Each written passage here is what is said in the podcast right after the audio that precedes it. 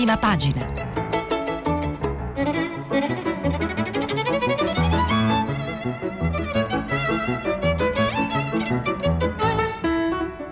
Questa settimana i giornali sono letti e commentati da Antonella Rampino, opinionista del quotidiano Il Dubbio. Per intervenire telefonate al numero verde 800 050 333, sms e whatsapp anche vocali al numero 335 5634 296. Buongiorno, benvenuti sulle note squillanti della nostra bella sigla alla rassegna stampa, prima pagina di Radio 3 eh, RAI.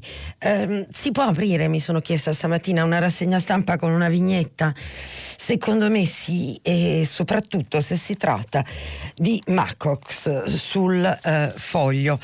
Um, sul foglio per l'appunto c'è eh, Vladimir Putin, ben disegnato, in una conferenza stampa nella quale gli viene chiesta Presidente dove ha trovato il coraggio di far sperimentare il vaccino, su, eh, il vaccino anti-Covid su sua figlia? E Putin risponde eh, giornalista sempre io ho detto lei cavia più sicuro, cavia più sicuro. E Macox commenta sento già il sapore del polonio.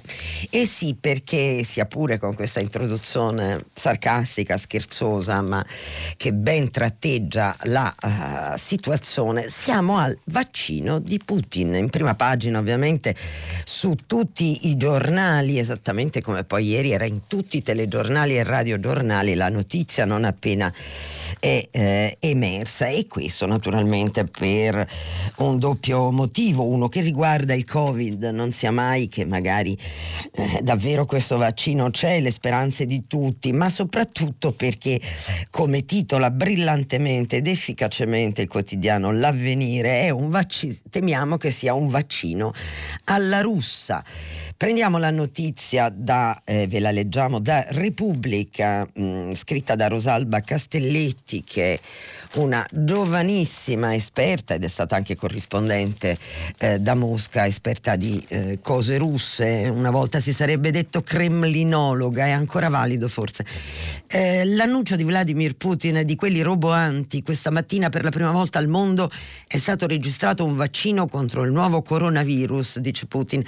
Gli esperimenti sugli umani sono iniziati solo due mesi fa e la cosiddetta fase 3, che di solito dura mesi e coinvolge migliaia di persone, non comincerà che oggi.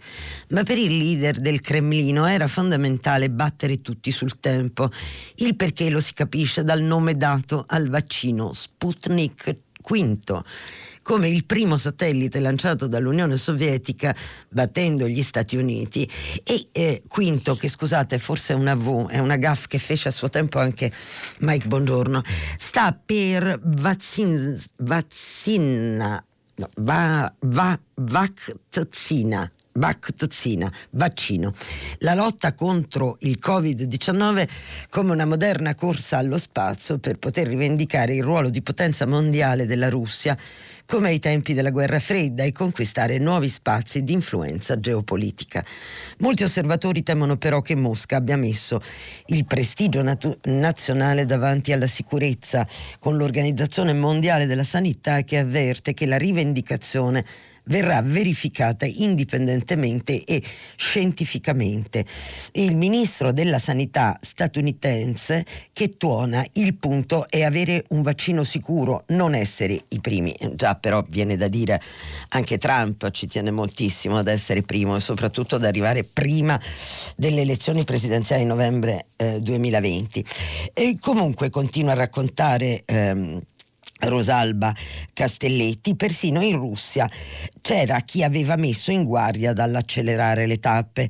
L'Associazione delle organizzazioni di sperimentazione clinica russa aveva inviato una lettera al Ministero della Sanità chiedendo di rinviare la registrazione del vaccino perché era stato testato a malapena su un centinaio di persone. Putin però insiste, so che è efficace, che crea una immunità stabile e, ripeto, ha superato tutti i controlli necessari. E a ulteriore garanzia aggiunge una delle mie figlie, e non specifica se si tratti di Maria o di Caterina, di cui peraltro è sempre riluttante a parlare, ha preso parte alla sperimentazione. Dopo la prima dose eh, la temperatura eh, le è eh, salita a 38 gradi per un giorno, poi è tornata a 37 gradi, mentre dopo la seconda eh, dose, l'innal- dose, l'innalzamento della temperatura è stato minimo. Si sente bene, ha detto Putin, e ha un numero elevato di anticorpi. L'immunizzazione dovrebbe durare due anni, sostiene il Ministero della Sanità russo, pronto a cominciare già nel giro di poche settimane la vaccinazione di operatori sanitari, insegnanti e altre categorie a rischio su base assolutamente volontaria, ha precisato Putin. La produzione di massa inizierà a settembre e la distribuzione il primo gennaio 2021, dichiara il capo del Fondo russo per gli investimenti diretti che finanzia la ricerca e si vanta. Abbiamo ricevuto richieste preliminari per l'acquisto di oltre un miliardo di dosi da 20 paesi. Israele preannuncia negoziati. Del resto, l'istituto di ricerca Gamaleya, dove sono in corso i test, può vantare 129 anni di storia e si sa quanto fossero avanti i centri di biologia dell'URSS e rivendicare di aver prodotto l'unico vaccino approvato contro l'Ebola con cui l'anti-Covid condivide la stessa base, ma, ma, da quando è iniziata la sperimentazione è stato più volte accusato, quell'istituto, di aver violato i protocolli pur di accelerare i tempi. Lo scorso maggio il professor Alexandr Ginsburg, a capo dell'istituto, aveva rivelato di aver iniettato il vaccino su se stesso e i suoi ricercatori, una mossa non ortodossa secondo gli specialisti. Lo scorso mese poi Stati Uniti, Regno Unito e Canada avevano accusato Mosca di aver cercato di hackerare le ricerche dei loro laboratori e finora, infine, la Russia non ha condiviso nessun dato da poter verificare indipendentemente. Attacchi mediatici e coordinati li de- definisce le critiche Dmitriev, mentre Nikolai Brico, capo epidemiologo del Ministero russo della Sanità, liquida seccamente. Sono solo rivalità imperfetto copione da guerra fredda, conclude Rosalba Castelletti. Nella pagina accanto eh, Federico Rampini, che è il corrispondente dagli Stati Uniti, eh, spiega che vendere la cura eh, al mondo è il punto e che Mosca vuole anche arrivare prima nel business eh, del eh, dopo Covid. Ancora nelle due pagine l'immunologo Mantovani ad Elena Dusi eh, ribadisce i concetti già chiari nell'articolo di Rosalba Castelletti, l'annuncio c'è ma mancano i dati e la scienza non funziona così. La Russia in particolare non ha dati condivisi ed è impossibile dare un giudizio e, e la scienza non è così che funziona e eh, Mantovani spezza anche una lancia, sapete che in Italia c'è una polemica se rendere o no obbligatori questi vaccini, una polemica abbastanza assurda se posso dire la mia, l'immunologo Mantovani dice non vedo niente di male a rendere l'immunizzazione obbligatoria per legge. Ovviamente il Corriere della Sera ci racconta invece, ci racconta eh, tutte quante queste stesse cose più o meno eh, con la controparte, ehm, eh, un pezzo di, Tony, di Giuseppe Sarcina sugli Stati Uniti che temono eh, il sorpasso eh, cinese avanzato avanzata anche lo stadio delle ricerche eh, negli Stati Uniti, ma i risultati, eh, ci, i primi risultati ci saranno tra dicembre e gennaio e c'è invece un eh, ritardo europeo, scrive Giuseppe Sarcina, l'Unione Europea si è mossa in ritardo e almeno all'inizio con scarso coordinamento. Ora si stanno sviluppando almeno un centinaio di ricerche. La più promettente eh, resta quella, ecco, questo è noto, dell'Oxford Oxford University in partnership con la società AstraZeneca e il laboratorio IRBM di Pomezia. Ma Fabrizio Dragosei eh, ci racconta eh, della famiglia di Putin che è molto segreta e di questo riferimento alla figlia eh, vaccinata eh, come ha raccontato il presidente russo, l'autocrate russo. Entrambe le ragazze sono uscite dalla scena pubblica, almeno come figlie di Vladimir Putin già nel 99 quando il padre assunse l'incarico di primo ministro per arrivare poi a fine anno alla presidenza. Maria, la più grande, e Ekaterina si ritirarono dalla scuola tedesca di Mosca e iniziarono a studiare a casa con istitutori privati. Poi, secondo i media russi, cambiarono cognome per proteggere la propria privacy. Così Maria è diventata Vorontsova e si è laureata in medicina e specializzata in endocrinologia. Con ogni probabilità è lei la figlia sulla quale è stato sperimentato il nuovo vaccino russo. Vladimir Vladimirovich ha raccontato che dopo la prima dose di vaccino la donna che ha 35 anni ha avuto la febbre a 38, poi a 37, poi è andato tutto a posto. Secondo alcune fonti russe però Maria sarebbe impegnata in un grande progetto per la realizzazione di un ospedale per 20.000 pazienti nei pressi di San Pietroburgo, che è il luogo di origine di Vladimir Putin.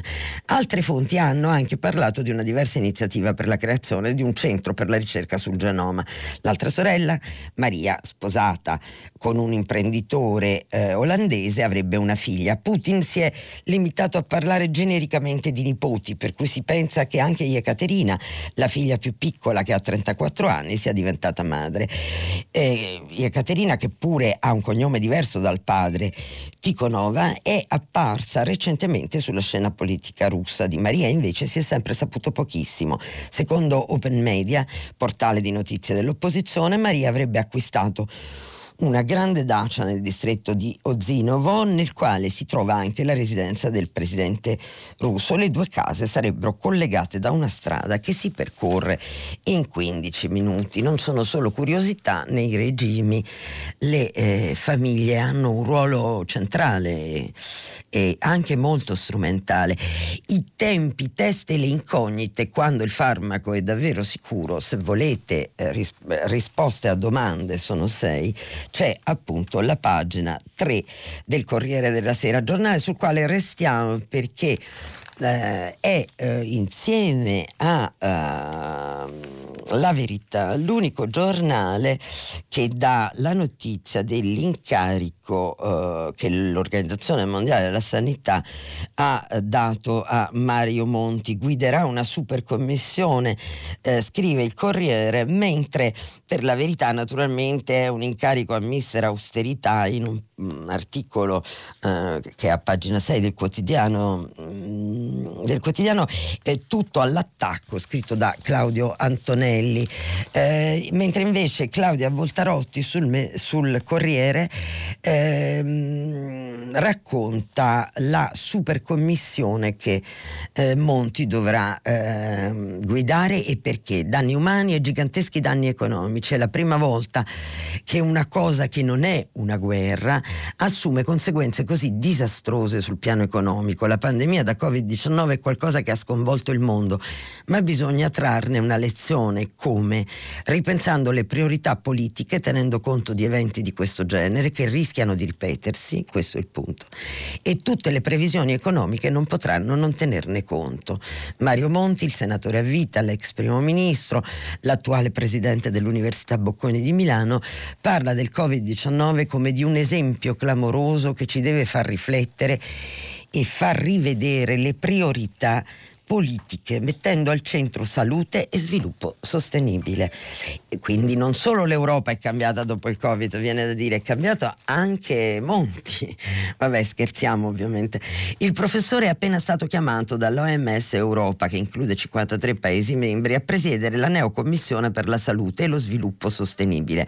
Guiderà una squadra di scienziati, economisti, ex capi di Stato e di governo, che dovrà ripensare le priorità relative alle politiche da attuare alla luce della pandemia da coronavirus. Osservazioni, studi e modelli si, tra- si tradurranno in un rapporto che darà indicazioni ai singoli stati affinché salute e benessere entrino nelle priorità politiche e vengano riconosciute fondamentali per lo sviluppo sostenibile e la coesione sociale.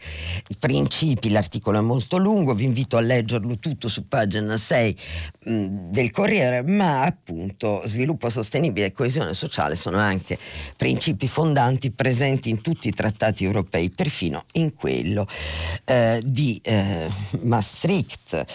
Ehm, noi eh, continuiamo sul tema eh, del eh, Covid e prendiamo eh, il messaggero, l'andamento della pandemia, anche questo è abbastanza su tutti i giornali, ma mm, ci apre il messaggero abbastanza a sorpresa, il messaggero è il quotidiano di Roma, io mi aspettavo una prima pagina tutta su Virginia Raggi, la notizia naturalmente il messaggero l'aveva già ieri, noi abbiamo aspettato per darvela che si sviluppasse sui giornali, ma il messaggero invece trascura, eh, trascura almeno nell'apertura del giornale eh, la, la, ricandidatura della, della Raggi che ha creato un piccolo eh, terremotino politico e vedremo poi perché e eh, si occupa invece dell'andamento della pandemia, ferie all'estero, ipotesi quarantena, il governo pronto ad estendere la misura per chi torna da Spagna, Croazia, Grecia e Malta.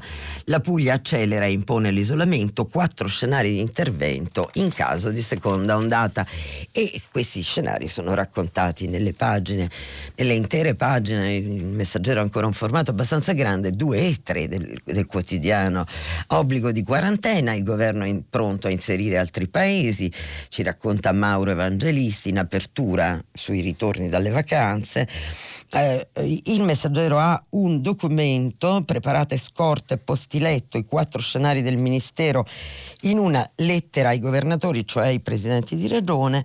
Eh, num- lo scenario numero uno, racconta sempre Mauro Evangelisti, è il più ottimista, prevede che in autunno e in inverno l'epidemia prosegua con i numeri attuali e i focolai localizzati e dunque il sistema sanitario nazionale reggerebbe in quel caso all'impatto del coronavirus e il più grave naturalmente è lo scenario numero 4, il più pessimista, prevede che l'epidemia vada fuori controllo eh, e che nelle regioni l'indice di contagio, l'RT, superi costantemente l'1,5%, ah, l'1,5 scusatemi, non per cento, anche a causa dell'effetto della riapertura delle scuole e in quel caso saranno necessarie misure di contenimento simili a quelle già vissute nella fase più pesante. Naturalmente che il governo prepari scenari è un atto, come dire, dovuto e siamo tutti contenti che lo faccia, ma a pagina 3 c'è un focus sempre dello stesso giornalista Mauro Evangelisti. Eh, a rischio eh, sarebbero 100.000 persone in località, in alcune località, eh, distribuite voglio dire in alcune eh, località perché c'è l'allarme da rientro in Italia. Non si tratta solo di giovanissimi, questo è importante sottolinearlo, ma un esercito di, di vacanzieri ha scelto mete estere e questo rende difficile organizzare lo screening dei porti negli aeroporti e nei eh, confini stradali. Gli ultimi dati sono un'impennata eh, a fondo pagina, racconta Giuseppe Scarpa, è un'impennata dei positivi più 412, crescono anche i ricoveri. Nel mondo i casi sono 20 milioni. Ecco, e quindi eh, meditare su questo eh, è, insomma, è inevitabile riflettere che il virus è ancora tra noi. Il Sole 24 Ore eh, si occupa lo dico ridendo a modo suo, eh, degli effetti della pandemia, perché tu nella, nell'apertura della sezione Mondo a pagina 16 racconta quali sono i danni nei paesi europei portati dal coronavirus. Nel Regno Unito la pandemia ha tagliato finora 730.000 posti di lavoro, naturalmente ci sarà stato anche un combinato disposto con la Brexit, eh, immagino. Il calo viene mitigato in parte dai programmi di sostegno che però stanno per scadere e il Regno Unito, racconta Nicole degli Innocenti da Londra, ha davanti a sé un autunno caldo, come si chiama, e lo stesso Premier Johnson dice sono mesi mesi difficili e la strada da fare è ancora lunga. In Spagna invece Madrid, da Madrid mm, salgono a eh, quasi una, un milione e mezzo, un milione e quattro i disoccupati di lungo periodo e eh, eh, a luglio c'è stato un lieve recupero sui dati di rimbalzo, ma non co- un, un dato che non coinvolge chi è senza eh, lavoro da oltre un anno, quindi è una disoccupazione, come dire, così incistata. Atene invece, eh, su un altro fronte completamente, si, si è aperto eh, un problema con i turchi. Atene ha chiesto, per quel che riguarda il Mediterraneo orientale, alla Unione Europea un vertice d'emergenza sulla Turchia perché eh, la Grecia eh, chiede questa riunione d'emergenza ai ministri degli esteri per affrontare il contenzioso con la Turchia nel Mediterraneo orientale e Ankara ha risposto annunciando di essere pronta a rilasciare licenze di esplorazione e perforazione del gas già questo mese. La controversia si trascina ormai da mesi ed è tornata a surriscaldarsi lunedì, scrive il Sole 24 ore, quando la Turchia ha di nuovo inviato la nave di ricerca al largo dell'isola greca di Castellorizzo. Ankara contesta i diritti marittimi di Atene rifiutando di riconoscere le rivendicazioni sulla piattaforma continentale e questo si collega in qualche modo a Putin perché sono uh, appunto oligarchi che eh, allargano la loro uh, influenza eh, geopolitica.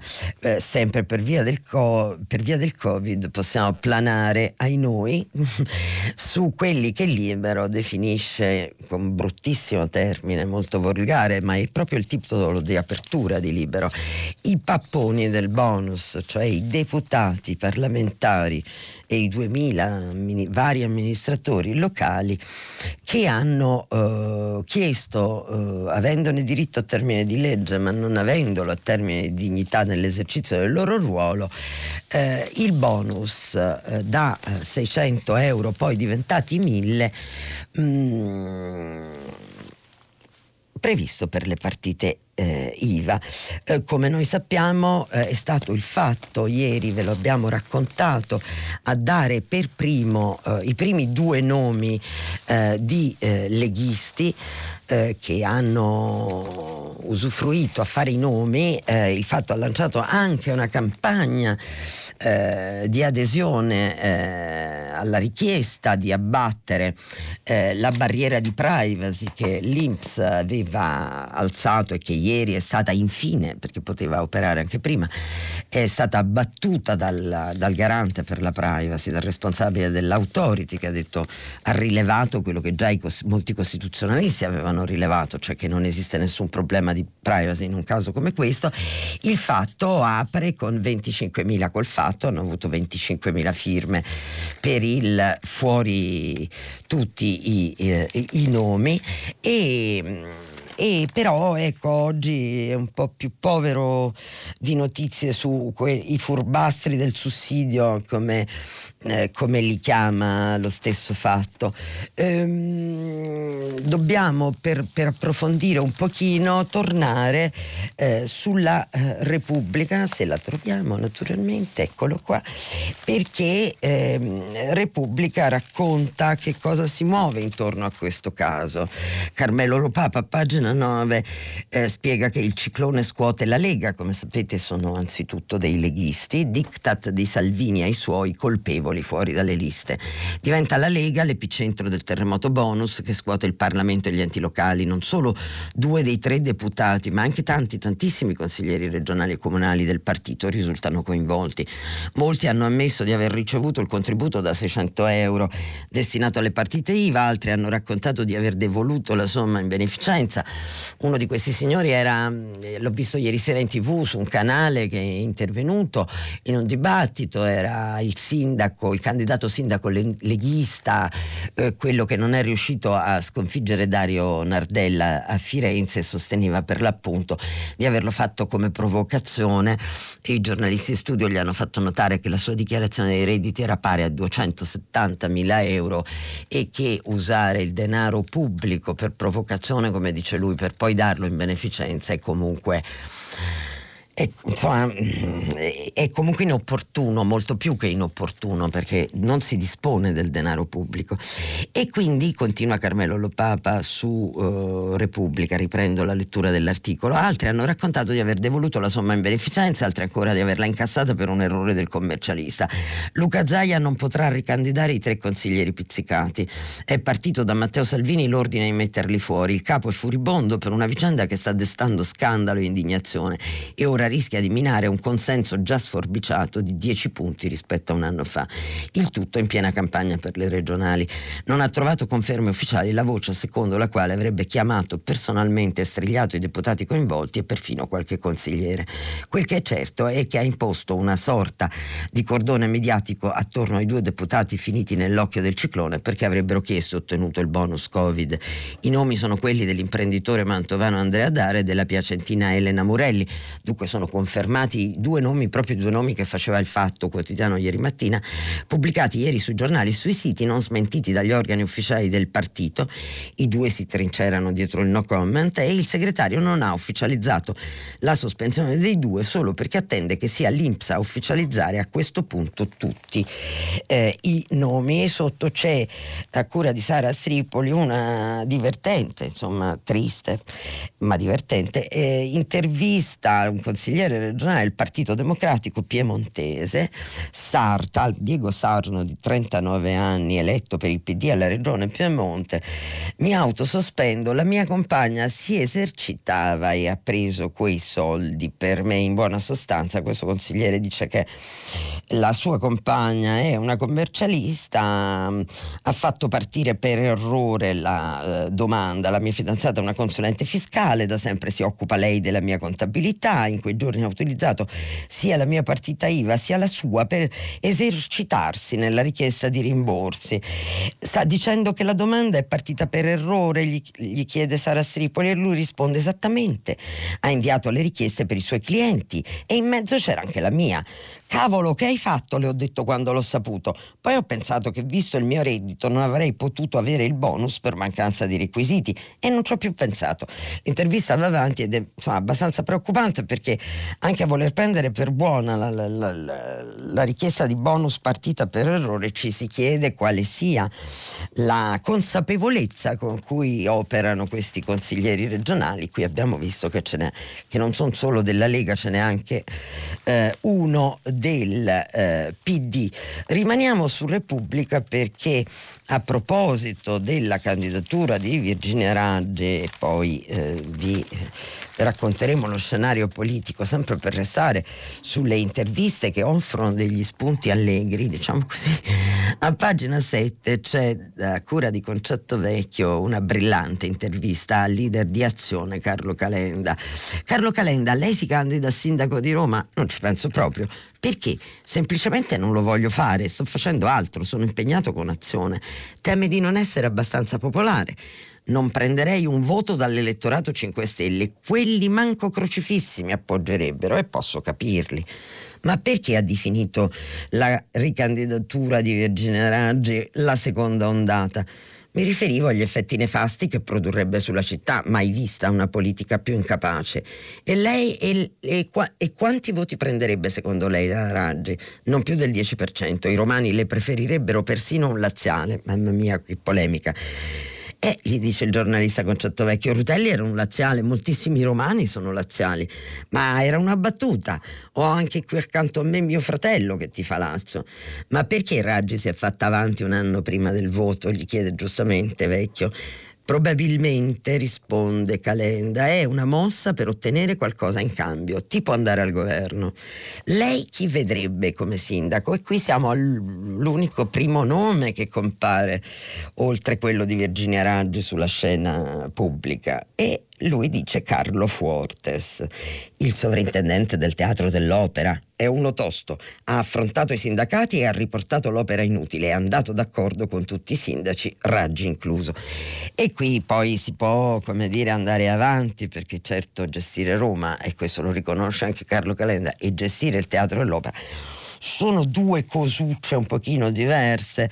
Roma ha smarrito la sua vocazione, gli chiede infine il giornalista, la sua vocazione è la cultura, ma bisogna saperla declinare. Il turismo congressuale è quasi inesistente, il cinema sottovalutato. Non c'è un problema anche di classi dirigenti, gli suggerisce il giornalista. Totale è un problema di civismo. Una città si salva con la collaborazione dei cittadini, non sono i politici a parcheggiare in doppia fila. Non solo i politici, sono anche naturalmente eh, i eh, romani.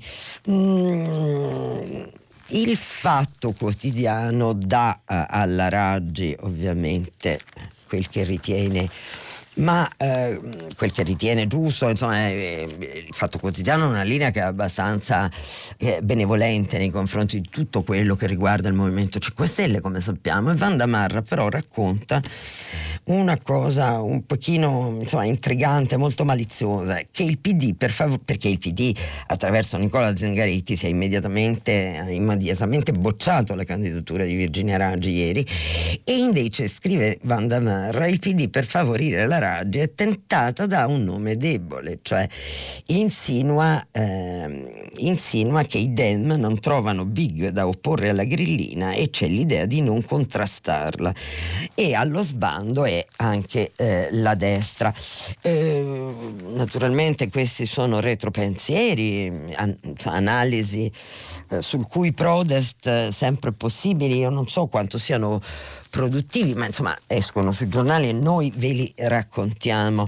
Eh, anche il manifesto si occupa del PD e della Raggi ehm, a pagina 3 con un'alleanza strategica in crisi e il PD paralizzato, scrive Andrea Fabozzi. La mossa è servita a mettere i 5 Stelle davanti al fatto compiuto e questo è indubbio, ma con la decisione di annunciare ad agosto la sua ricandidatura, Virginia Raggi ha spiazzato anche il PD che ha in in Roma il punto più debole della strategia di Nicola Zingaretti. Impossibile infatti sostenere la linea dell'alleanza strategica con i 5 Stelle nella città dove l'amministrazione grillina affonda e più affonda più attacca il PD, anzi direttamente Zingaretti nel suo ruolo di presidente della regione. E allora i democratici reagiscono all'accelerazione della sindaca cercando di rinviare il problema, almeno a dopo le regionali e a dopo la resa dei conti nei 5 Stelle. Quando Zingaretti si augura dovranno capire anche loro che non c'è alternativa a un patto di lungo periodo. Ma intanto a Roma che si fa? Si aspetta.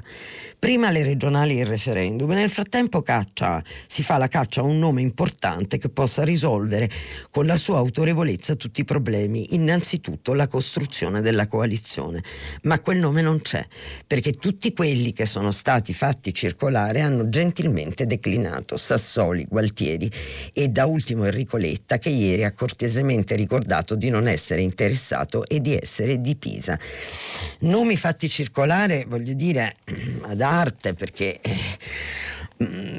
presidente del Parlamento europeo, un signore che ha lasciato la politica italiana attiva, il ministro dell'economia in carica in un momento come questo, eh, insomma è pazzesco che mollino eh, e cambino rotta per candidarsi al Campidoglio.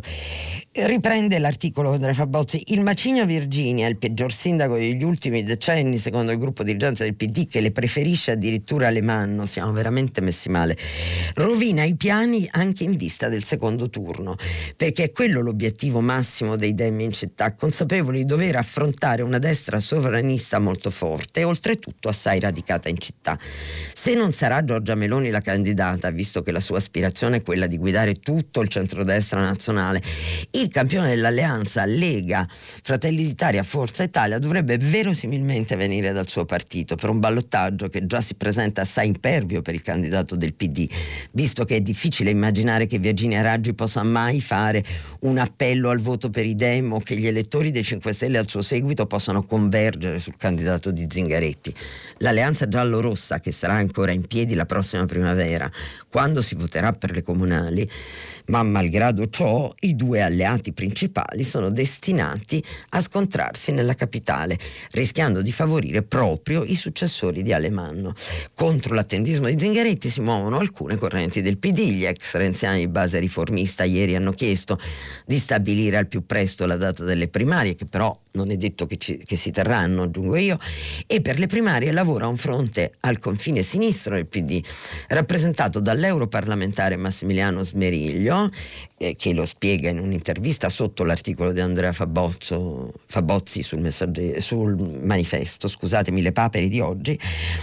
Mm, e eh, anche da Liberare Roma, la sigla che ha come punto di riferimento il presidente dell'ottavo municipio Amedeo Ciaccheri, primarie alle quali potrebbe candidarsi la senatrice PD Monica Cirinna, autrice della legge sulle un- eh, unioni civili. Insomma, Roma è assolutamente eh, per aria e eh, Raggi ha veramente eh, spiazzato eh, tutti. Su questo c'è abbastanza unanimità sui giornali con il fatto, prima leggendo dal manifesto si, vi dicevo che eh, leggevo che appunto non si candiderà per Roma eh, Giorgia Meloni e ne è fortemente dispiaciuto in un fondo di prima pagina eh, stamattina sul Tempo eh, l'ex presidente che, che, è direttore del Tempo adesso, l'ex presidente della Regione Lazio Francesco Storace. Il foglio invece ha una cosa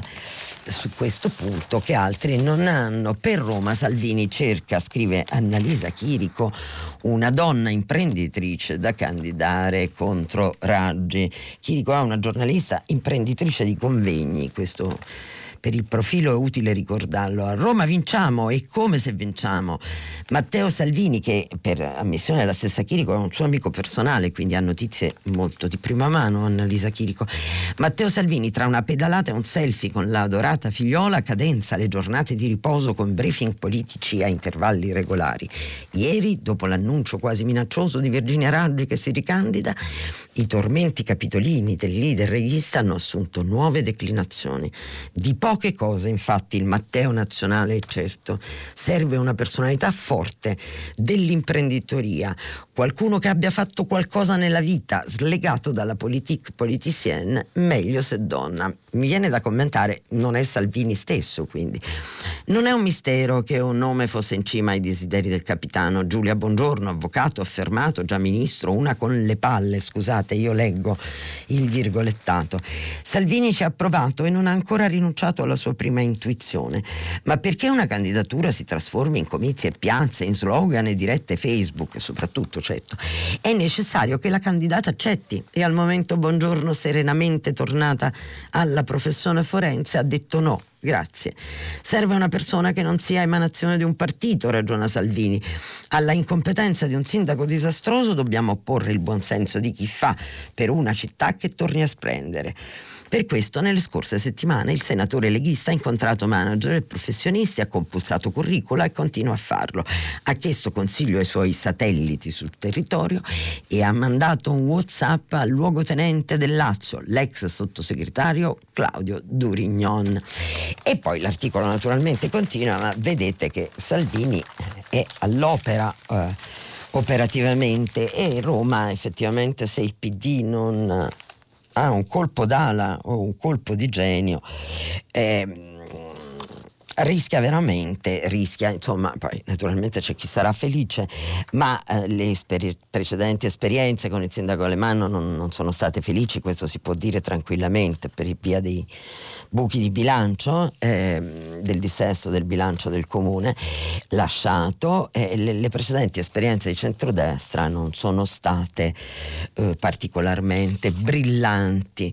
Noi andiamo adesso negli ultimi dieci minuti che ci restano all'estero perché ehm, ha, uh, come avete saputo da Radio Tremondo, eh, da, scusate, come avete saputo dalla rassegna stampa dei quotidiani esteri, ehm, Joe Biden, il candidato alla presidenza degli Stati Uniti per i democratici, ha scelto finalmente il suo vice in eh, Kamala Harris. Leggiamo il commento alla notizia dal manifesto da un grande esperto di politica americana che è Guido Moltedo. Nelle ultime frenetiche ore sulla scelta della sua vice, Joe Biden si è visto recapitare un appello limpido e netto, sottoscritto da un centinaio di firme conosciute, artisti, giornalisti, imprenditori, sportivi, star. Tutte ce- celebrità African American, tutti uomini. In una frase è condensato il loro messaggio. Se non riuscirai a selezionare una donna nera nel 2020 significa che perderai le elezioni. Chiaro, no? Il voto nero non è né scontato né garantito, caro dicono le personalità black che gli hanno indirizzato l'appello. A novembre voteremo per te, ma soprattutto per la candidata che ti affiancherà, se sarà una di noi. Non si è ben capito perché ci siano state l'urgenza e la necessità di una simile iniziativa, dal momento che da settimane ormai si dà quasi per scontato che la scelta di Biden è, concentrato, è concentrata su un gruppo di donne, in maggioranza afroamericane, ed è tra queste che sembrava focalizzarsi l'attenzione degli strateghi del candidato democratico. Evidentemente si è dato peso alla notizia di quello che poteva sembrare un sorpasso inaspettato nell'ultimo miglio da parte della governatrice del Michigan. Il voto nero, dunque è il voto delle donne. Nella scelta del numero due c'è anche una scelta strategica di due settori elettorali decisivi per l'elezione del candidato democratico ed è indicativo che il terreno delle questioni di genere e di razza sia anche quello prescelto da Trump per sferrare la controffensiva nei confronti di Biden, attaccando il rivale con l'idea di rinchiuderlo nel recinto femminile razziale e nel tentativo di ostracizzarlo così nei confronti dell'elettorato bianco, specie quello della classe media, gli, alla- gli arrabbiati della crisi, rancorosi del negazionismo Covid. E l'articolo poi prosegue, ma devo dire che Guido Moltedo ci ha visto giusto perché stamattina come prima cosa eh, Donald Trump ha twittato un filmatino di un minuto che va esattamente nella direzione raccontata da, eh, da Moltendo, cioè quella di accusare in qualche modo Biden di essere razzista. Ehm, sempre per il tema sul, sul, fronte estero, sapete che eh, dalla eh, Russia l'oppositrice eh, del, di eh, dalla Bielorussia l'oppositrice eh, di eh, Svetlana Tikhanovskaya, ehm, l'oppositrice di Lukashenko, la candidata opposta a Lukashenko è dovuta fuggire dalla Bielorussia. questa notizia notizia è su tutti i giornali, ma io vi voglio eh, raccontare eh, di Maria Latella che ne scrive in modo particolare sulla prima pagina del Messaggero la lezione di Svetlana per le altre donne che guidano la UE. Fare politica in Bielorussia non è una decisione che si può prendere a cuore leggero, soprattutto contro quello che chiamano l'ultimo, ma è l'ultimo dittatore d'Europa, Alexander Lukashenko. Ehm, diciamo, scrive a un certo punto la Tella, che eh, lei è andata bene. Nel 2020, mentre Europa e Stati Uniti condannano la repressione in corso in Bielorussia, Svetlana è stata risparmiata alla fine che toccò una, ad un'altra donna di grande coraggio, Eleonora Pimentel de Fonseca, protagonista protagonista della Repubblica Napoletana, teorica della sala di istruzione pubblica istituita nel tentativo di istruire le classi meno agiate, una filo francese contraria ai Borboni che una volta rovesciata la Repubblica e restaurata la monarchia fu condannata a morte per impiccagione, ma tra pochi giorni, il 17 agosto, dice la Tella, ricorre l'anniversario della sentenza che nel 1799 portò al patibolo proprio Eleonora Pimentel de Fonseca. Parecchi secoli dopo, ma sempre in Europa, altre donne combattono un regime che considerano ingiusto. Naturalmente anche Svetlana, come già fu per Eleonora Pimentel, è sospettata da Lukashenko di essere una pedina, una donna manipolata dai servizi segreti di altri paesi, nel suo caso quelli britannici e quelli dei paesi vicini, Lituania e Polonia. Non è, non sarebbe una novità, le rivolte vedono sempre un coinvolgimento di altri paesi, noi ieri lo dicevamo, vivono molti polacchi, 400.000 in Bielorussia su una popolazione di 10 milioni, più o meno interessati agli sviluppi di un cambio di regime. Quel che Lukashenko non può smentire sono le parole pronunciate da Veronica Ceplako, una delle tre donne che in campagna elettorale hanno combattuto a viso aperto il, il presidente bielorusso. I nostri giovani emigrano in cerca di quella libertà e di quelle possibilità che in Bielorussia non si trovano. Abbiamo perso 70 750.000 abitanti e l'anno scorso abbiamo avuto lo stesso numero di nascite del 1945. Sono le donne eh, le donne coraggiose, perché naturalmente se gli uomini hanno il potere, alle donne resta solo il coraggio, quindi una via anche obbligata. Chiudo in un secondo raccontandovi una cosa che sugli altri giornali non trovate ed è eh, il governatore De Luca, il presidente della, eh, dal dubbio, il presidente della regione Campania che è tornato alla carica e ha consegnato ai francesi le chiavi dei servizi idrici regionali, il tutto, racconta Maurizio Montalto, eh, contro una sentenza della Corte Costituzionale che era già del 2015. Oggi sono attese invece tra oggi e domani le decisioni della, della, consulta della Corte Costituzionale italiana in materia dei, dei molti ricorsi in, sul eh, referendum. Noi chiudiamo qui questa parte di, di, lettura dei giornali, della rassegna stampa di ehm, Radio 3. Vi aspetto subito dopo la pubblicità per il filo diretto con gli ascoltatori. Grazie a dopo. Antonella Rampino, opinionista del quotidiano Il Dubbio, ha terminato la lettura dei giornali di oggi. Per intervenire chiamate il numero verde 800 050 333, sms whatsapp anche vocali al numero 335 5634 296. Si apre adesso il filo diretto di prima pagina per intervenire e porre domande ad Antonella Rampino, opinionista del quotidiano Il Dubbio. Chiamate il numero verde 800 050 333. Sms e WhatsApp anche vocali al numero 335 5634 296. La trasmissione si può ascoltare, riascoltare e scaricare in podcast sul sito di Radio 3 e sull'applicazione Rai Play Radio.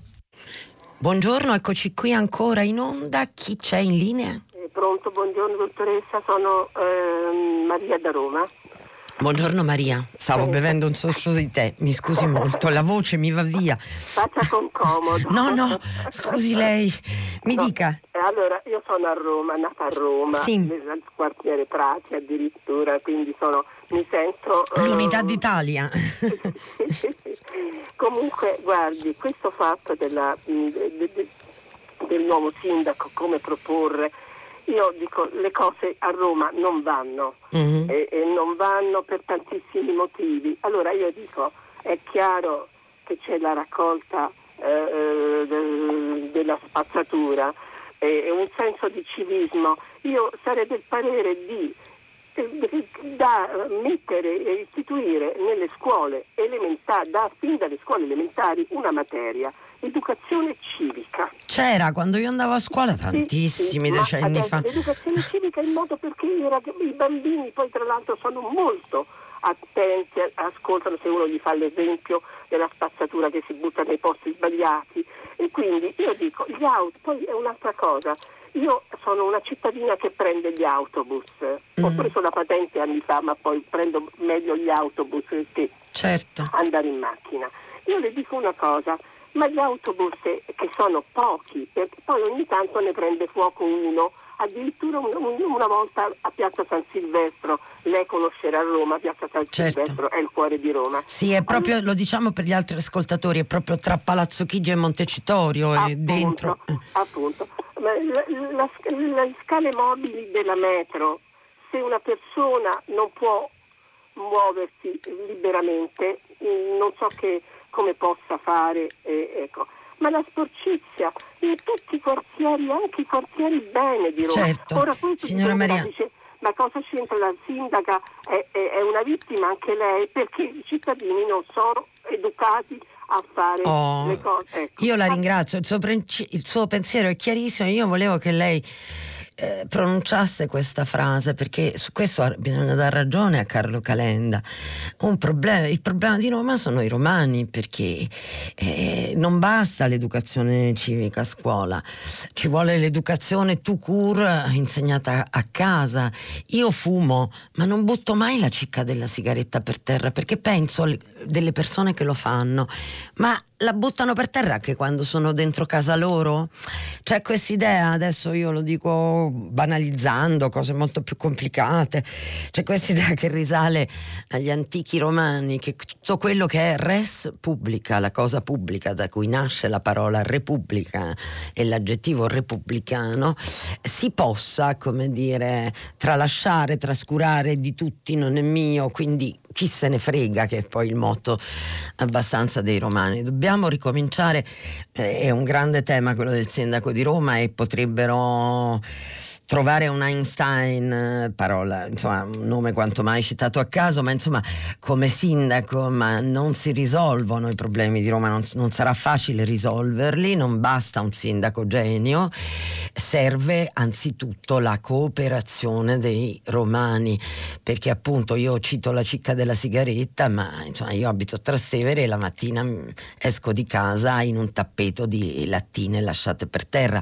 non sono i turisti perché con il Covid i turisti non ci sono e quindi sono i romani.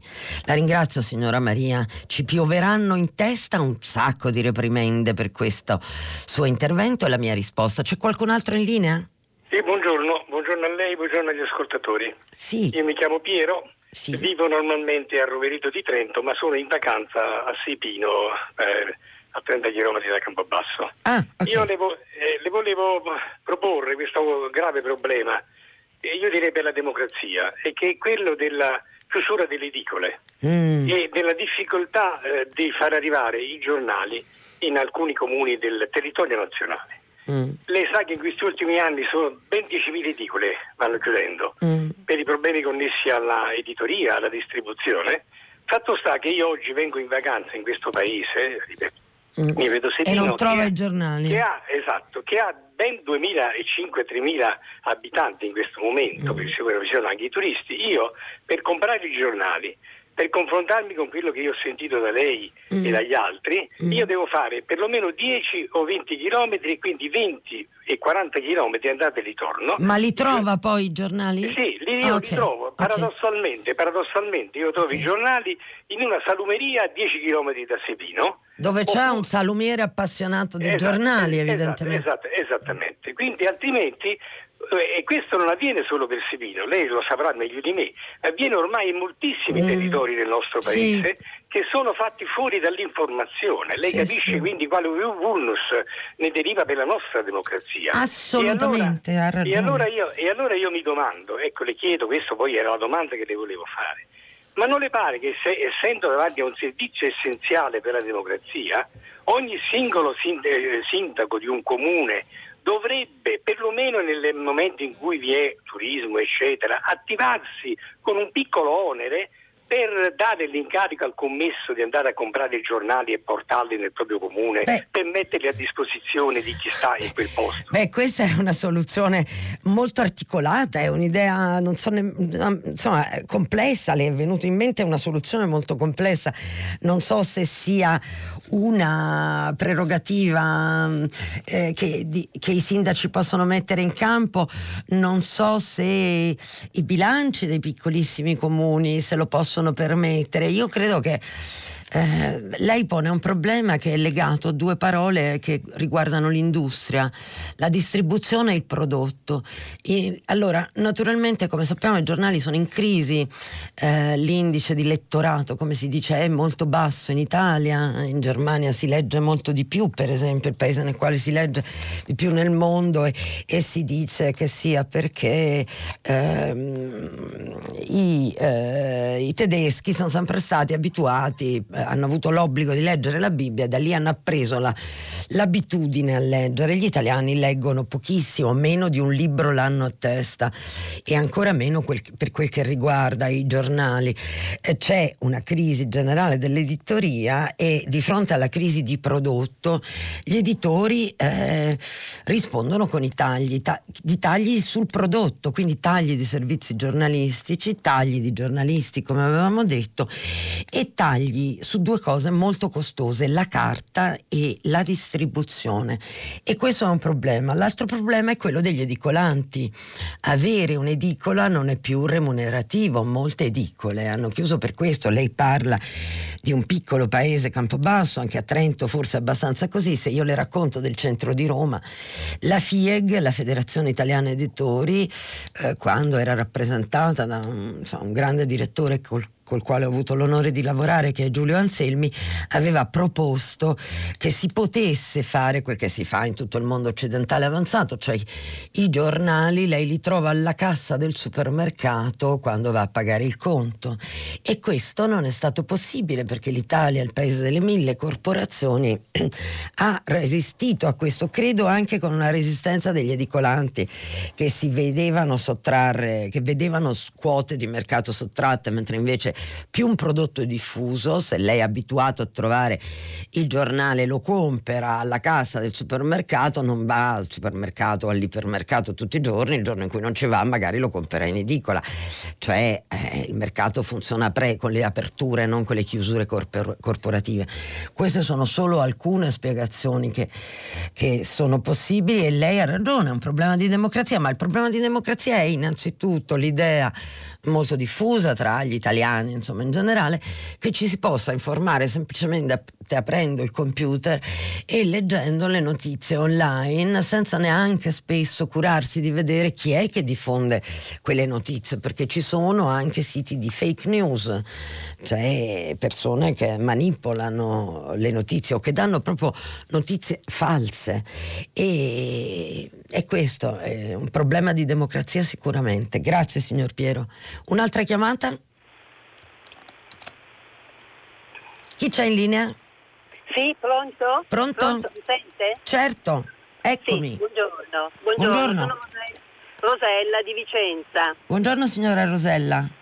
Sì, eh, sono rimasta sorpresa di non sentir parlare di un fatto che è avvenuto a Vicenza ieri, mm. eh, in quanto ne ha parlato, ne ha parlato, ne ha parlato anche il, il GR3 e neanche un accenno, mi sembra abbastanza grave in quanto un, un poliziotto ha, ha, malmenato in, pieno centro un, uh, un, ragazzo che non ha esibito i documenti e, e, e, l'ha preso per il collo, insomma c'è questo video che gira, che gira abbastanza sui social. La cosa mi sembra abbastanza grave, soprattutto dopo i fatti successi in America, dopo la caserma certo. di Piacenza certo. e mi aspettavo da lei che ci fosse, sì. Che sì. ci fosse un accenno a questo. Stamattina tra l'altro c'è il processo, il processo in direttissima al ragazzo ovviamente, non al poliziotto, e, a Vicenza.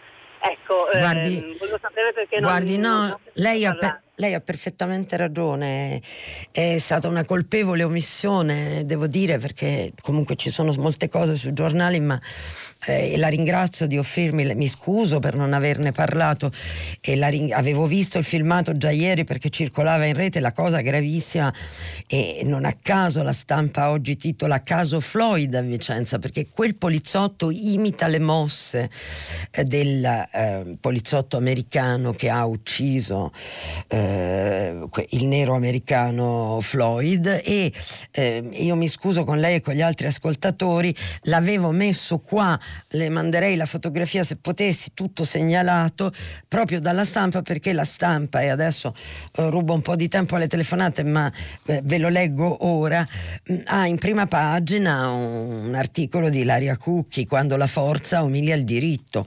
Tutti possiamo vedere le immagini chiare e nitide di quel video, le ricostruzioni giornalistiche dei fatti non possono fare certo i processi, ma i video sì, i video sono spietati nella durezza di quelle immagini tutti possiamo vedere le immagini chiare e nitide di quel video e eh, sono immagini che non danno scampo, scrive Ilaria Cucchi, non cedono alle versioni delle cosiddette fonti ufficiali che si sono affrettate a fornire ricostruzioni e giustificazioni giuridicamente e civilmente inaccettabili.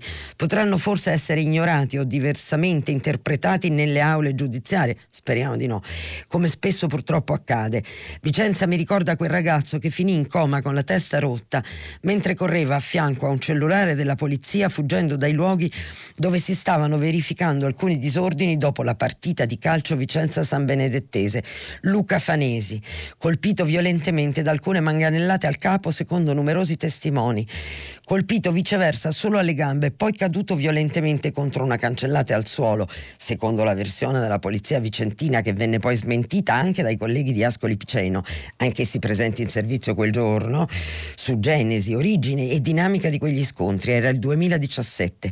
Luca rimase diversi mesi tra la vita e la morte, ora attende di poter sottoporre la sua richiesta di giustizia alla Corte europea dei diritti dell'uomo. Quella vicentina ha archiviato tutto. Ma qui abbiamo un video video. Abbiamo anche le parole preziose e illuminanti del questore. Voglio essere chiara per non essere poi accusata di essere il tribuno di turno, scrive Ilaria Cucchi. Quel giovanissimo ragazzo di colore si chiama Dennis Jasel Guerra Romero ed è di origine cubana. Vive del tutto legittimamente in Italia da sei anni, ha un lavoro ed è incensurato. Circostanze queste che mi vergogno a sottolineare di fronte a quelle immagini che non si potrebbero comprendere nemmeno se il contesto fosse tutto diverso e corrispondente ai comuni stereotipi che ci farebbero urlare frasi del tipo in galera e buttare via le chiavi o rimandatelo a calcio a casa sua. Ma sono proprio le parole del questore a farmi venire i brividi. Non c'è assolutamente atto di razzismo. Nessuno dei miei uomini ha comportamenti razzisti, è una questione di educazione alla legalità. C'è l'uso della forza, ma non della violenza gratuita. La stessa cosa sarebbe potuta accadere ad un italiano.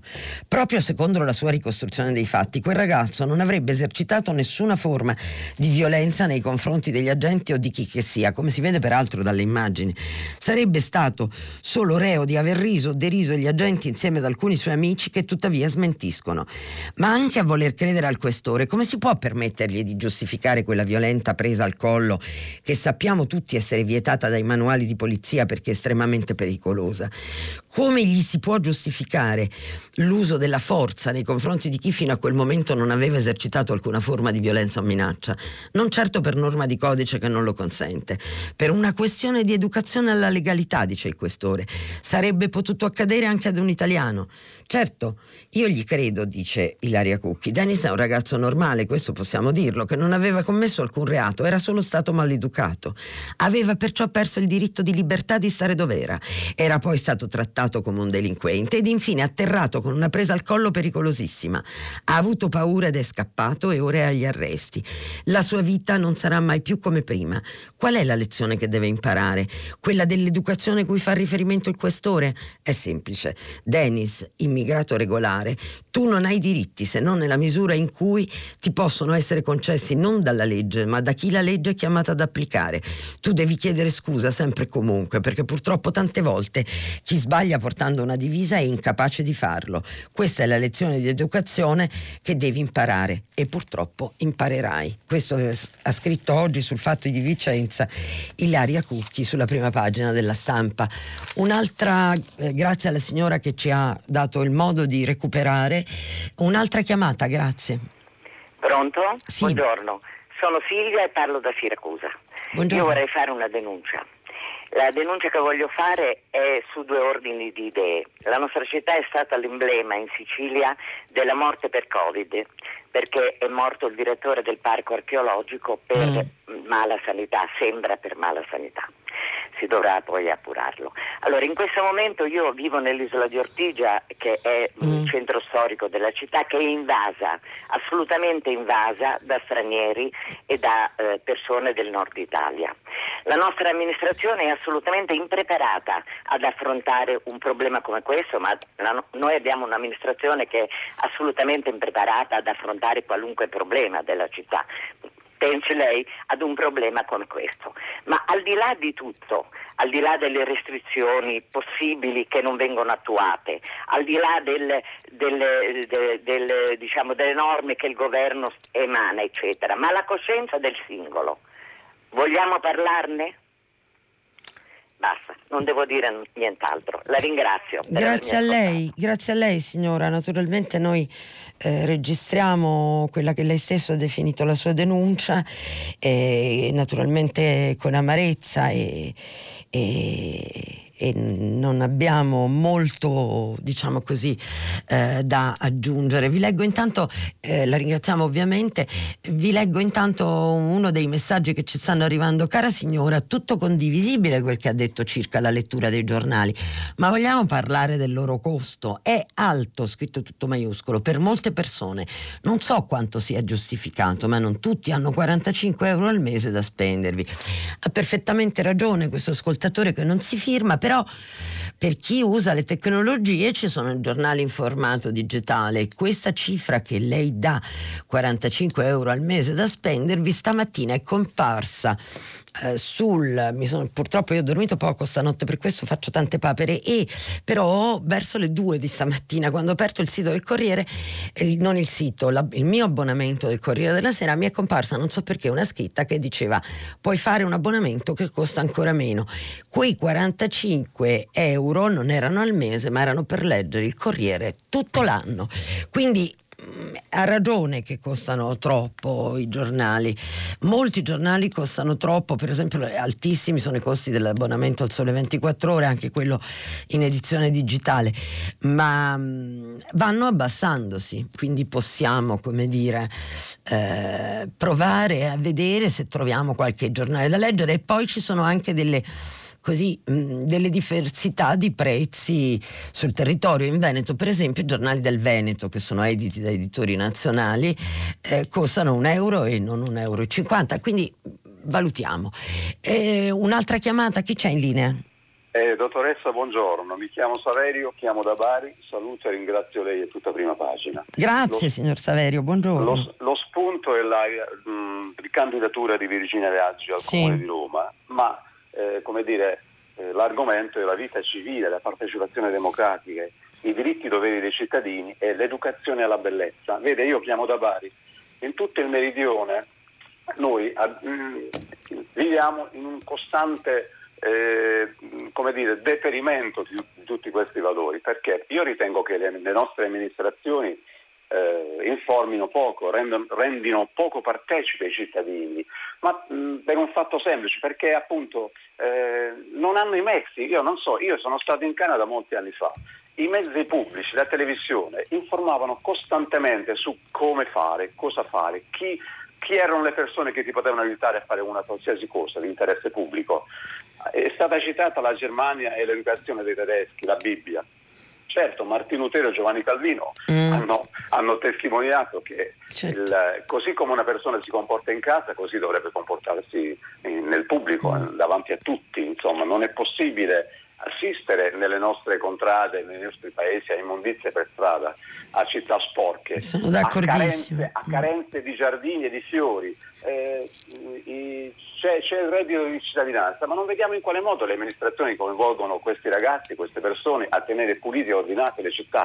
Noi vogliamo sapere però, cosa stanno facendo. Però, signor Saverio, mi perdoni, ma lei per carità ha ragione, le amministrazioni potrebbero essere più sensibili, ma lei stesso in chiusura del, del suo intervento qui da noi ha detto che i temi che lei voleva affrontare riguardavano anche l'educazione alla bellezza. Ora, noi italiani forse siamo assuefatti alla bellezza, perché sa, il Canada ha delle bellezze naturali strabilianti, eh, ma non ha eh, la nostra ricchezza storico-artistica in nessun modo. Noi abbiamo le une e le altre eh, come bellezze, quelle paesaggistiche, insomma, magari un pochino deturpate dalla cementificazione, ma insomma, e anche quelle storico-artistiche. Roma è considerata, per esempio, un catalogo, un intero catalogo di storia dell'arte. Evidentemente c'è una scarsa sensibilità di noi italiani perché eh, non possono essere sempre, non è sempre piove governo ladro, ecco questo vorrei dire, io non penso che lei volesse arrivare a dire a, eh, a, a questo tipo di punto di caduta naturalmente, io credo che se non ce ne occupiamo uno per uno noi stessi e, non, e aspettiamo che sia un'amministrazione pubblica, l'amministrazione pubblica certo, e qui siamo alla Raggi da cui pure lei partiva, dovrebbe curare cioè, questo aspetto di ordine di decoro urbano per cui non è possibile camminare in mezzo alla spazzatura avrebbero dovuto cambiare il sistema mh, mm, di raccolta differenziata. Il centro storico di Roma è in una condizione drammatica e lei, eh, il, prim- il, suo primo atto della sua giunta vit- che ha avuto una vita molto travagliata, diciamo così, ha perso collab- più della metà dei suoi collaboratori, inchieste, di tutto. Ma il primo atto è stato accantonare il piano per la raccolta eh, della nettezza urbana fatta da Ignazio Marino. Forse non è stata una buona idea eh, una sindaca debuttante che ha buttato al mare una cosa che era stata comunque lungamente eh, studiata solo perché l'hanno fatta quelli lì, come dire, quegli altri, no? Chiunque si fossero naturalmente, ma ancora di più se si trattava del PD.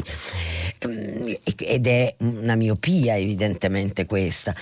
Quindi eh, insomma sono cose molto complesse, non è che si può fare questi discorsi un po' troppo così, come dire, alla carlona, però non dobbiamo aspettare che siano le amministrazioni, noi, dobbiamo, noi cittadini dobbiamo pretendere che dalla, eh, dalle amministrazioni che fa, svolgano il loro compito, che amministrino bene la città, ma dobbiamo anche eh, fare la nostra parte non buttare la carta per terra, fare bene la raccolta differenziata, avere sensibilità per le bellezze che abbiamo intorno, perché è una fortuna essere italiani nella misura in cui siamo nati in Italia, cioè in un paese bellissimo, non è un'etichetta.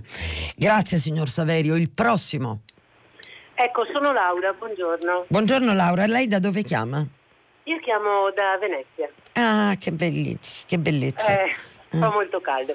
Eh, ho chiamato in seguito alla telefonata del signore Trentino che era in vacanza al sud. Signor e Piero. Segnalava, sì, e segnalava la mancanza di distribuzione dei giornali. Sì.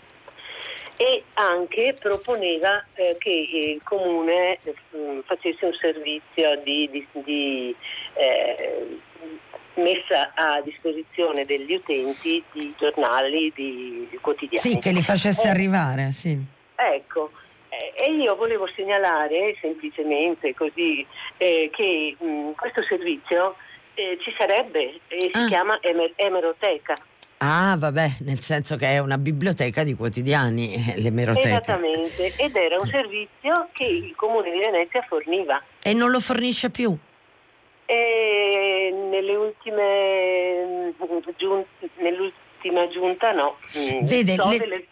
fino a un certo punto sì. Mi, mi, mi, però mi faccia capire, perché l'emeroteca è un luogo come la biblioteca, non esatto. un servizio. C'era un'emeroteca a Venezia, dov'era? Eh, dunque c'era a Cafarsetti, alla ah, sede, uh-huh. e nella terraferma, perché lei sa che sì. siamo divisi da sì, un ponte. Sì e nella terraferma c'era in un altro edificio nel centro dove i pensionati, le persone... Cioè a Mestre la terraferma? Sì, sì, esatto. Ah. Eh, sì, però comprende anche altre frazioni. Certo, Comunque a Mestre certo. e anche nelle frazioni c'era, certo. nella sede comunale. Ed Quindi è stata cancellata? Diciamo che mh, mm, attualmente non c'è, ah. eh, quindi invece eh, sarebbe vede. un servizio meraviglioso perché i pensionati, le persone non dovevano andare al bar per leggersi il giornalino Trovavano eh, tutta una serie di servizi di eh. persone che li fornivano le varie testate, li usavano e li rimettevano a posto. Quindi bisogna anche stare attenti a chi si vota, no? Eh. Lei dice eh, questo, ho capito. Io eh, nel fondo dico questo però. Certo, certo, naturalmente. La ringrazio, io non sapevo che a Caffarsetti ci fosse un'emeroteca. Le emeroteche in genere sono parte dei servizi di biblioteca, quindi non è detto, io non lo so, eh, vado a braccio, non è affatto detto che nei circuiti di biblioteche comunali che esistono in, in varie città italiane non vi sia un reparto quotidiano, cioè lo spazio dell'emeroteca biblioteca. La signora Laura ci racconta che c'era, ma che l'attuale giunta, eh, guidata dal sindaco Luigi Brugnaro a Venezia, poi ci saranno elezioni a un certo punto, e, mh, mm, avrebbe tolto questo servizio e quindi da qui invitiamo invece tutti i sindaci italiani a far rivivere le emeroteche. Uh, un'altra chiamata, grazie. Pronto? Chi è in linea? Pronto, buongiorno. Sì. Sono Claudio da Roma. Buongiorno signor Claudio. Eh, molto velocemente, ma, mm, perché il problema è stato già trattato. A proposito della, eh, dei servizi insufficienti a Roma, uh-huh. eh, certamente occorre segnalare che la mancata raccolta dei rifiuti eh. sta causando con questo caldo anche dei problemi sanitari, certo. questo va anche evidenziato. Inoltre c'è il problema della manutenzione del verde pubblico e dei marciapiedi. Noi, chi abita a mm. Roma sa mm. che capita spesso di, di cadere farsi male, poi ci sono anche problemi legali. Quello che io volevo però evidenziare, perché voi avete già trattato il tema, è che purtroppo non si tratta solo di un problema di eh, educazione civica, certamente quello ci sta, però non mm. deve essere un alibi perché le amministrazioni pubbliche non si assumano quelle che sono le loro responsabilità. In questo senso volevo segnalare che durante il periodo di chiusura gli esercizi commerciali non hanno lavorato, mm. i cittadini sono rimasti in casa, diventa difficile dare la colpa ai romani. A questo punto non hanno approfittato di quello spazio di tre mesi per fare un piano straordinario per risistemare eh, un attimino la situazione. Però signor Claudio, era... perché gli Prego. uffici erano, mi scusi, non volevo interromperla, volevo farle notare che gli uffici durante il lockdown erano chiusi, cioè eh, lavoravano a scartamento ridotto. Ma l'amministrazione politica era aperta, però Beh, cioè, questo sì, che la raccolta, certo. la raccolta rifiuti ha certo. continuato, ma ha continuato con anzi con i straordinari sono stati stanziati dei fondi in più, però in realtà non è stato fatto un piano organizzativo per mm. cercare di, in quel momento di pulire le strade, di mm. sostituire i cassonetti, una serie di cose. Allora, certamente l'educazione civica è importante, però eh, bisogna dire che a Roma oggettivamente se uno ci vive e si guarda intorno, insomma la città parla da sola. Diciamo, non, diciamo, sicuramente le responsabilità vanno indietro di molti anni, però la situazione è così carente, io francamente ho 65 anni e non me la ricordo a Roma questo è quanto. Ma dire, questo sicuramente. Cioè, non, non, ci dimentichiamo anche de, no, che l'amministrazione deve fare la sua parte. Signor Claudio. Assolutamente, lei ha ragione se per caso quello che ho detto intendeva come dire, alleggerire la posizione dell'attuale amministrazione. Beh, no, è evidente che l'amministrazione ha una responsabilità e ho detto prima i cittadini devono chiedere alle, alle amministrazioni e anche dire, esercitare il diritto di voto anche in questo senso, eh, devono chiedere alle amministrazioni di ottemperare ai loro compiti. Io questo intendevo dire. Eh, però eh, c'è anche un aspetto che riguarda i, eh, eh, i romani, perché esiste questo aspetto qui, non nascondiamocelo. E la terribile tendenza che c'è al piove governo Landro, cioè non, è giusto pretendere pretendere dai politici e da chi ci amministra la, l'assolvimento dei eh, propri compiti con responsabilità, con onore, devono essere efficaci ed efficienti. E questo occorre pretenderlo, ma questo non assolve noi dal buttare per terra la carta, le sigarette la lattina della, di birra. Cioè quello che noi pretendiamo, da, dobbiamo pretendere da chi ci amministra, dobbiamo pretenderlo anche da noi stessi. Io temo invece che ci sia eh, sottinteso nella società italiana uno scambio tra cittadini e chi ha responsabilità politiche di governo, sia centrale che eh, locale. Io non ti chiedo conto di quello che fai perché tu non chieda conto a me di quello che faccio io. Sia questo l'evasione o l'elusione fiscale o buttare la spazzatura per terra. Questo solo per precisare il quadro di quello eh, che io penso. Non intendevo assolutamente assolvere Virginia Raggio o qualche altro sindaco dalle loro eh, responsabilità. Grazie comunque al signor Claudio da Roma di avermene dato la possibilità. Ehm, un'altra chiamata, pronto? Chi c'è in linea? Allora. Pronto? Buongiorno. Buongiorno. Buongiorno. sono Simone di Padova, mi sente? Certo signor Simone, ah, eccoci qua.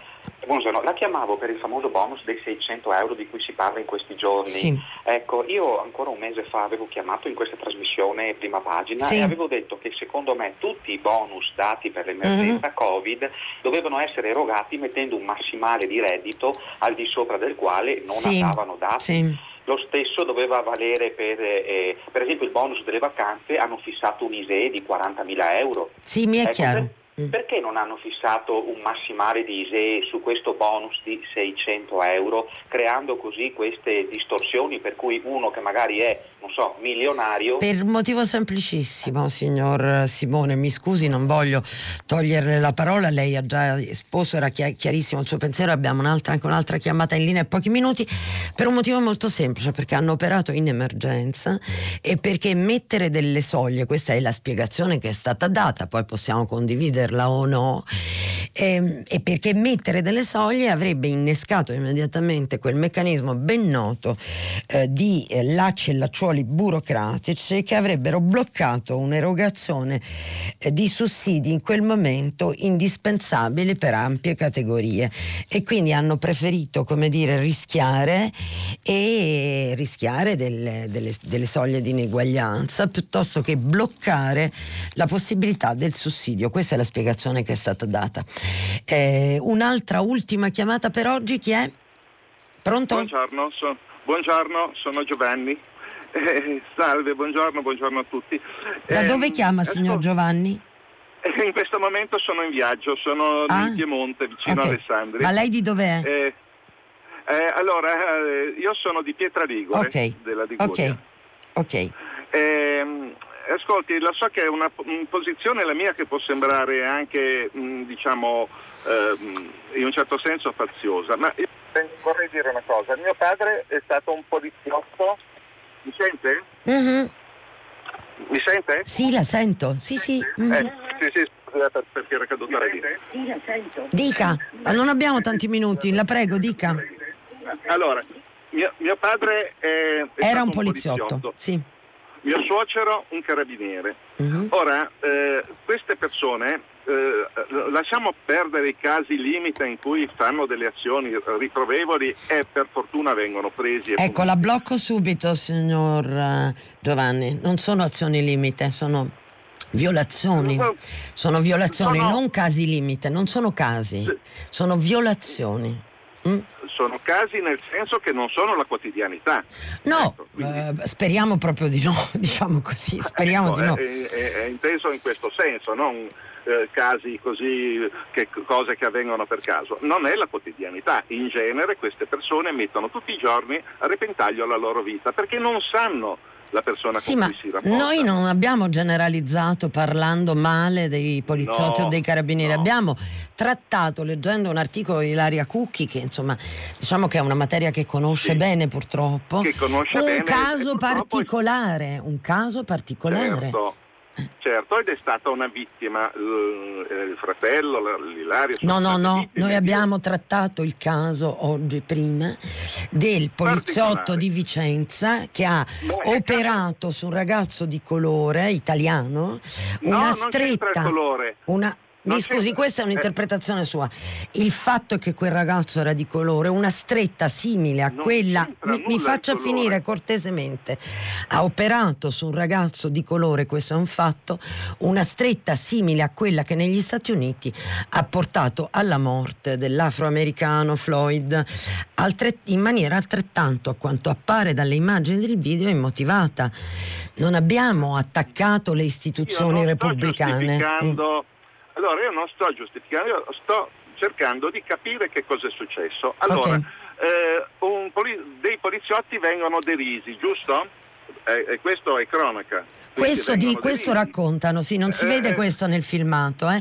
questo racconta no, Ilaria non Cucchi. l'hanno preso, però e questa è, è l'autorità no, che lo dice. Dei poliziotti vengono derisi, a, a che chiedono dei documenti viene rifiutato la consegna dei documenti. Anche questa è cronaca, è giusto? Sì, è giusto, però voglio dire, eh, allora un cittadino sul territorio viene identificato in flagranza di reato per casi gravi, non perché no, ride davanti la, a un poliziotto. La pubblica autorità la pubblica autorità, scusi, mi perdoni, ma la pubblica autorità può chiedere i documenti a chiunque eh, eh, per qualunque motivo, è soltanto un fatto di, di eh, è come lei che chiede delle informazioni a chiunque. Benissimo, se non le danno però, come diceva Ilaria Cucchi, se poi eh, questo ragazzo rifiuta i documenti, lei gli fa una stretta che rischia di ucciderlo. No, mi spieghi, questo è corretto secondo è stato, lei? È stato fermato. No, no, lei, no. lei ha visto il filmato?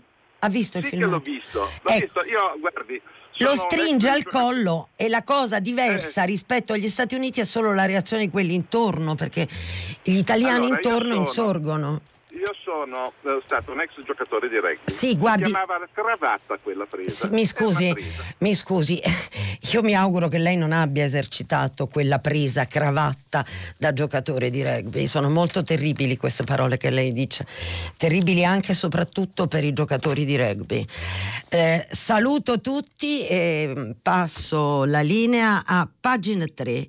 Eh, dopo il giornale radio c'è Silvia Bencevelli che conduce pagina 3.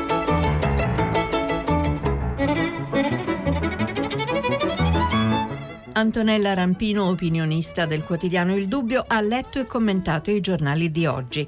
Prima pagina è un programma a cura di Cristiana Castellotti. In redazione Maria Chiara Beranec, Natascia Cerqueti, Manuel De Lucia, Cettina Flaccavento, Michela Mancini.